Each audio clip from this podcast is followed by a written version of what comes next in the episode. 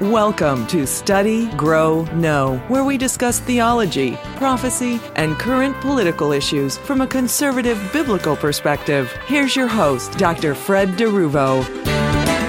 The movie Before the Wrath caught my attention because it promised to provide quote unquote new evidence that would clarify the meaning of Scripture with respects to the Lord's ultimate physical return based on what they say are Galilean wedding customs. Well, who wouldn't want that?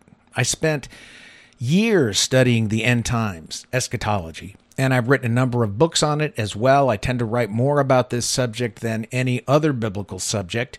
I wrote my doctoral thesis on the book of Revelation. So when I see something new on the scene, I tend to notice it and I want to find out what it's all about.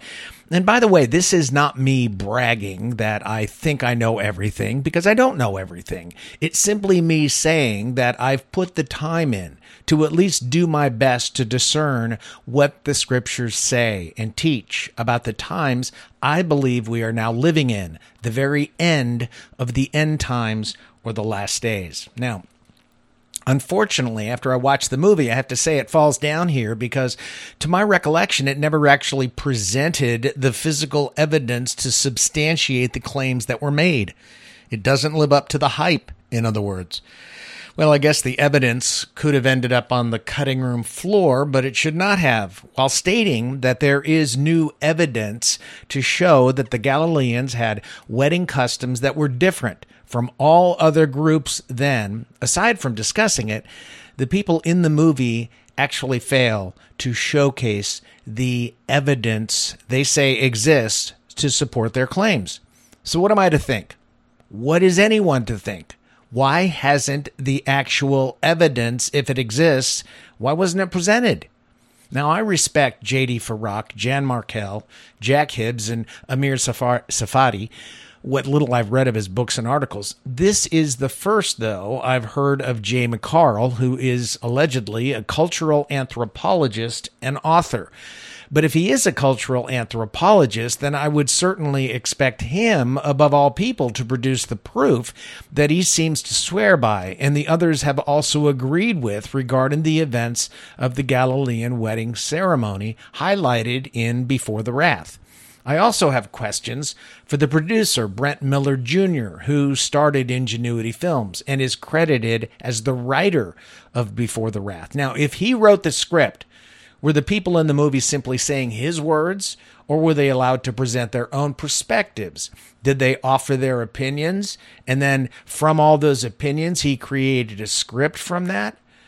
Brent Miller's father has produced the pure word, I guess it's called, a new quote unquote translation of the New Testament that he insists goes back to what the Bible actually says using a special monadic process, whatever that is.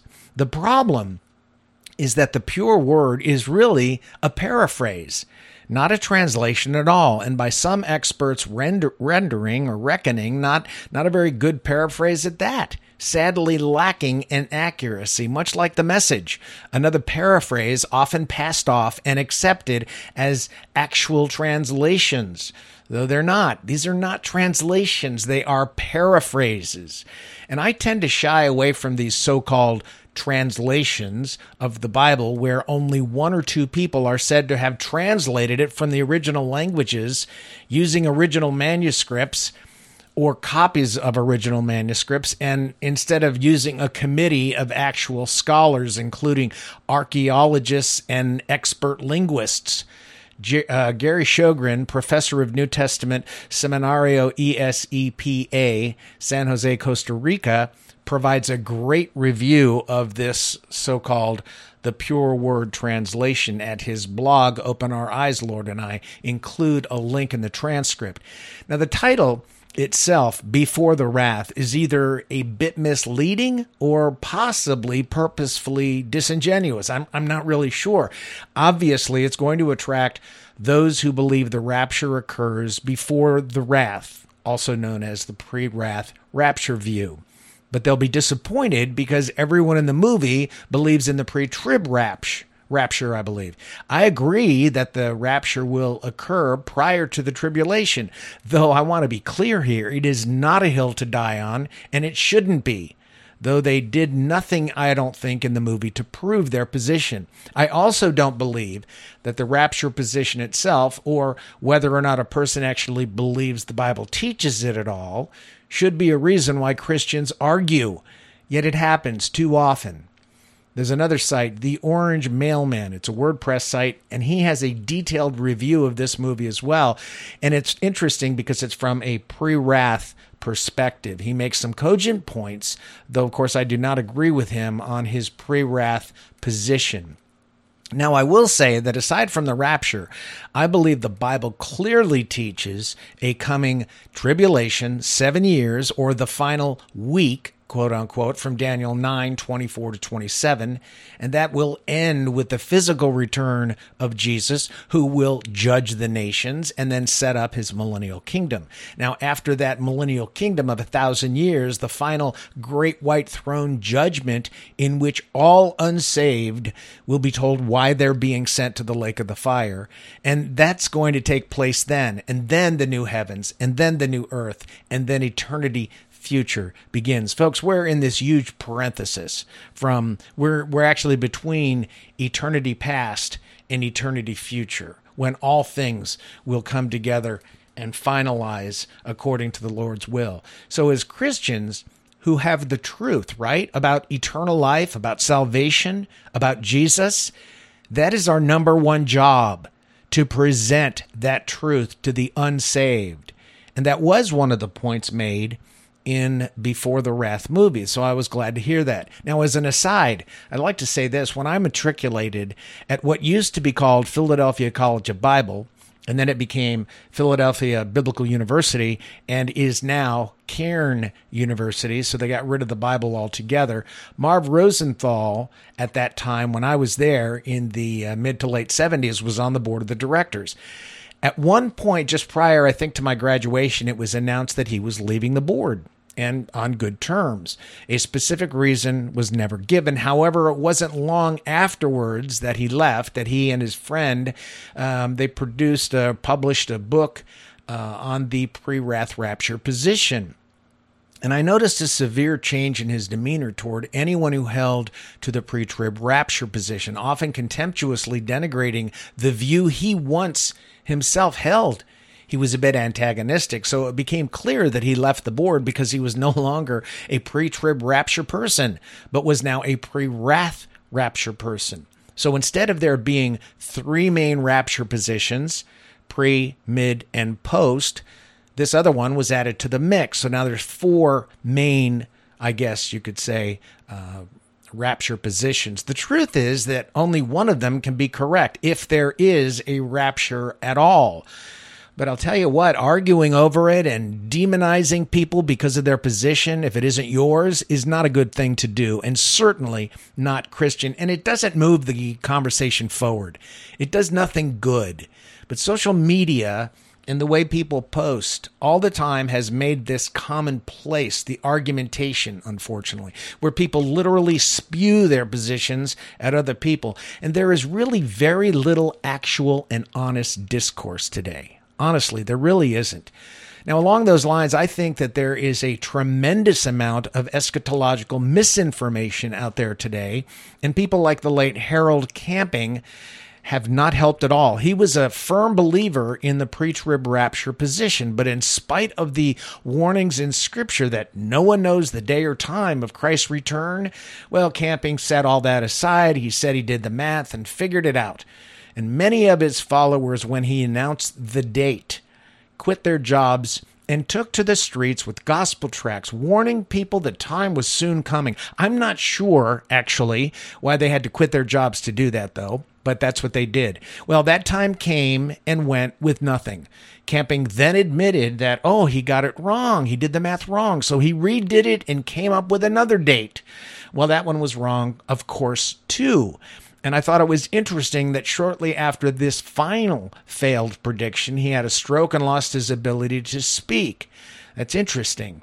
He eventually died, of course, but from what I understand, he did repent to the fact that the date uh, that he was projecting was incorrect. So he he he basically repented of that whole concept there, the whole thing he did, and that's a good thing. He did that before he died.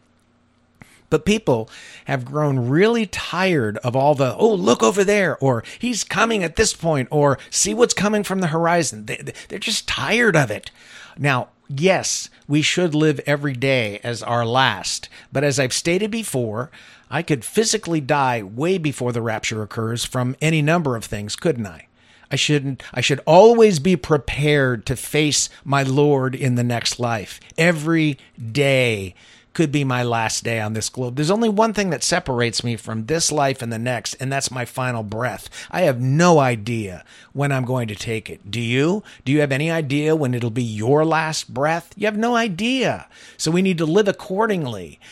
I can see why many pastors choose not to preach about end times things, and only 2% do, according to Lifeway research, because it is controversial and there are so many differing opinions. However, I really believe that more pastors should step up to preach and teach it because people need to know. It is part of the Bible with roughly 30% of the Bible dealing with prophetic events. And all those things, that whole 30% category is not just dealing with the timing of Jesus' return. There's so much involved in this. It should be taught. The Bible teaches it. How can we how can we set 30% of the Bible aside because oh it's too controversial? Really? Salvation itself is often controversial when you tell people there's only one way to heaven, and that's through Christ our Lord. You don't get to the Father except through Jesus. Now, all of the dissension and argumentation that we're seeing today has become a huge turnoff, not only for the average non Christian, but for many Christians as well, who probably tend to think, well, gee, if there are so many different views and the experts can't agree, how can, how can I know? How can anyone really know? Brothers and sisters, this is not a valid excuse. It simply isn't. If God included it in His Word, then I think we can relatively assume that He wants us to know about it. And there is a truth, not a number of truths. People should study the Bible for themselves and learn what it says.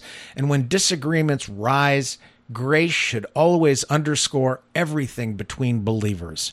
Now, I realize some of it is difficult to get through, some of the Bible, but what makes it much harder is not allowing the Bible to interpret itself, not allowing it to speak for itself. So, in order to do that, the person studying Scripture must be willing to learn about the cultural context and the time period in which specific books of the Bible were written. We have to understand, for instance, the many Jewish idioms that were used in Scripture. If we don't understand those, we're not going to get beyond those. What were those times like? How did people talk? How did they live? How did they interact? What were the customs? It really honestly helps to know that because we are living 2,000 years after Christ many, many thousands of years or hundreds of hundreds of years after some of the prophets in the Old Testament. What were those times like? That they wrote their books of the Bible and they ministered to people during those times. What were they like? We need to know that. We need to stop going by how we feel about something we read in Scripture misinformation exists and continues today because too many people go by feels and then unending arguments ensue based on how people feel about something. So, why are so few seemingly interested in getting to the core of what the Bible teaches? Well, I think as the folks to their credit in the movie state, it has to do with the times in which we are living and the general and serious falling away from truth that the world is experiencing now and has been. Second Thessalonians 2 3. J.D. Farag says this will become much worse. And if we take Paul's words at face value, yeah, it's going to be. Yeah, it will, with more people turning away from the truth to have their ears itched. The other issue I have with this movie is that while people in the movie speak in general terms about scripture, and they even sound as though they're quoting portions of the Bible. They tend to take things out of context, pass over certain verses, and continue on with other verses as if they're right next to each other. They never provide actual references to specific biblical passages. For instance, while one person says, well, in John 14, but the specific verse or verses are not given. And a careful listening will tell viewers that they are actually stating one particular verse and then finishing with a separate verse, making it sound as though it's all one continuous verse, but it's not. And that's not really good by any standard. Now, Honestly, it could have been the editing in the movie. I have no clue. But the final product is a bit confusing. Average readers who do not spend time in God's Word, they may not recognize this, unfortunately. And I really expect better from these folks who are considered to be experts in Bible prophecy. But again, were their words written by Brent Miller Jr.? and they couldn't really deviate from that script he presented, or was it simply editing it that way? I don't know. Really don't know. The acting and the cinematography of the movie is very well done. Kudos there. The music, the narration by Kevin Sorbo, all good. The problems are what I've noted above.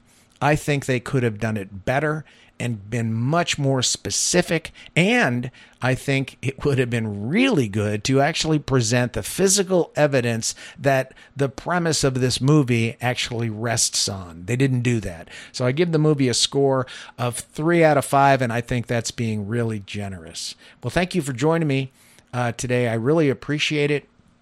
And I've got, by the way, uh, a, a, series coming up on Daniel 7. I think it's 19 or 20 parts. It's quite in depth. So that's going to be coming up. I'll be recording those over, over time, uh, and you'll want to look out for those. But thanks so much for joining me. And I pray until we meet again that God opens your eyes to show you how blessed you are in Him.